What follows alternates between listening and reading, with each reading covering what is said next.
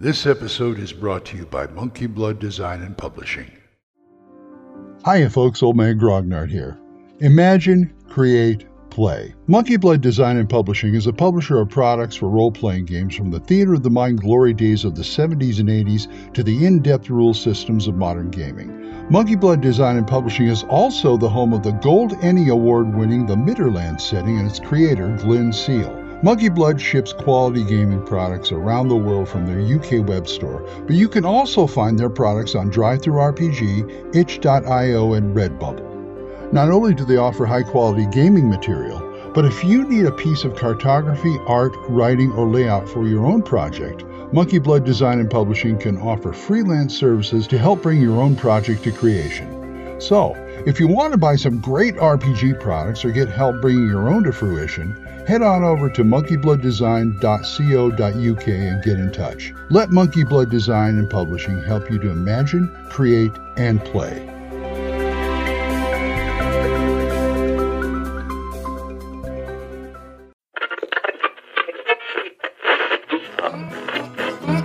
Abandon all hope, listeners. You're listening to Radio Grognard, the OSR podcast about stuff with your host, Glenn Hallstrom. Hiya, folks. Old Man Grognard here. Hope you're all doing well. It's a kind of a mucky day out of there, but I'll deal with it. It's also a little cold. But anyway, I want to talk about terrain. I want to talk about uh, distance. Uh, now, here's the deal. I watched some uh, Professor Dungeon Master over on YouTube, and he talked about how he made Ultimate Dungeon Terrain from IKEA stuff. And I've seen his Ultimate Dungeon Terrain videos before. In fact, it prompted me to buy an Ultimate Dungeon Terrain from a vendor on Etsy, which I did, and I have it. And he proposes, he, he promotes, as far as distance goes for characters, uh, near, far, and out of range.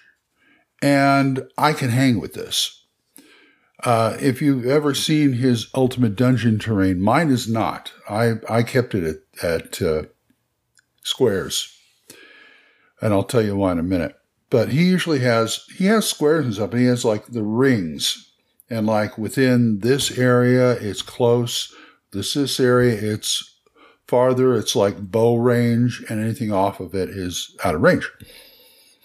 But um, because he says, What's the distance? Well, it doesn't matter. 30 feet, 300 feet, it doesn't matter. This is the distance for near. This is the distance for far. I love that because I just, that's something we, they don't have to ask me, well, how far can I, you know, how far away is the bad guy? Uh, you know, that kind of thing. And I understand that, but it, it, it, it, to me, it, it kind of frees me up a bit. And I know there are players out there, like a lot of my players, who don't like it. My grandson Gage doesn't like it because it's not specific.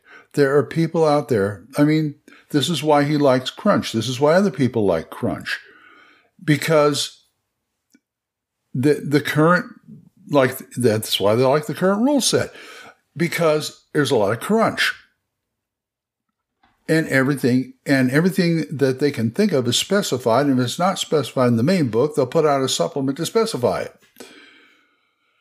Not to mention like um, you know online the uh, things like that dm's guild well not dm's guild but you know what i'm talking about.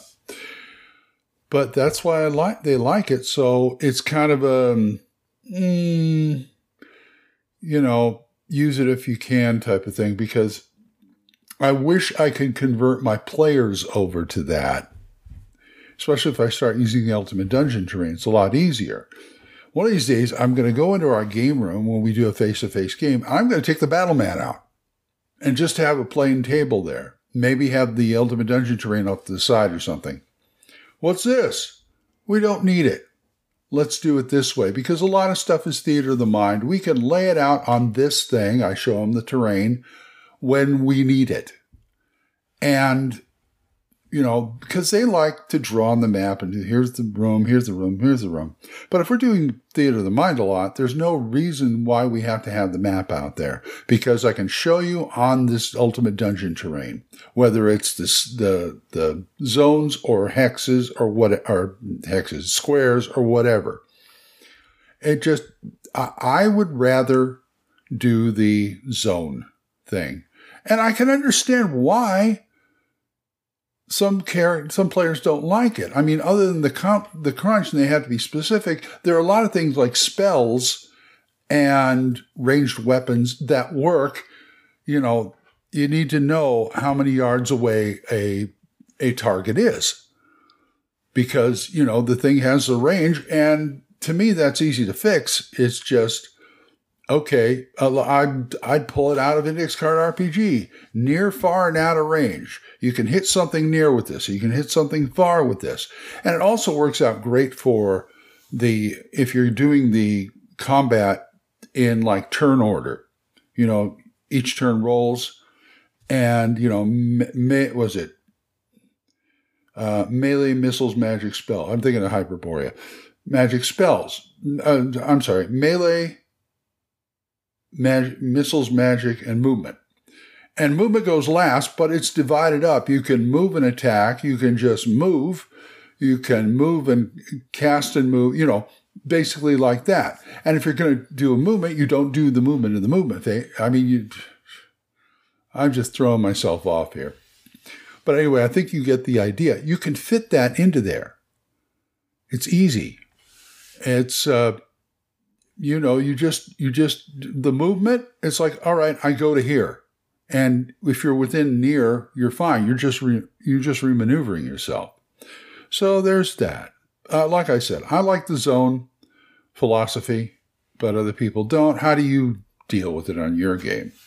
I mean, you know, I have uh, basically there's, I think we're pretty much divi- on my Monday game. We're pretty much divided between the two of them. My Thursday game, forget it. Matt doesn't like it. Anyway, I got to go start my day. So if you guys want to talk to me about this or anything else, oldmangrognard at gmail.com or drop a voicemail on Anchor. We're monetized, so as little as 99 cents a month you too can help support this program. I would thank you for single donations. Go to my Ko-fi page, ko-fi.com slash oldmangrognard, or my PayPal tip jar, paypal.me slash oldmangrognard. Let me thank these people who do give to me monthly. Jonathan, Oliver, Gilbert, Juan Carlos, Daniel, Dan, Benjamin, Jason, John Allen, Aaron, Michael, Randy, and Joe. Thank you very much, guys.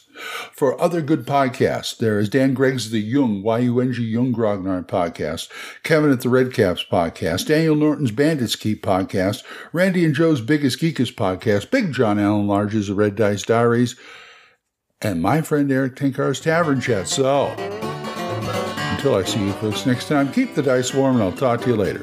Bye bye. Questions?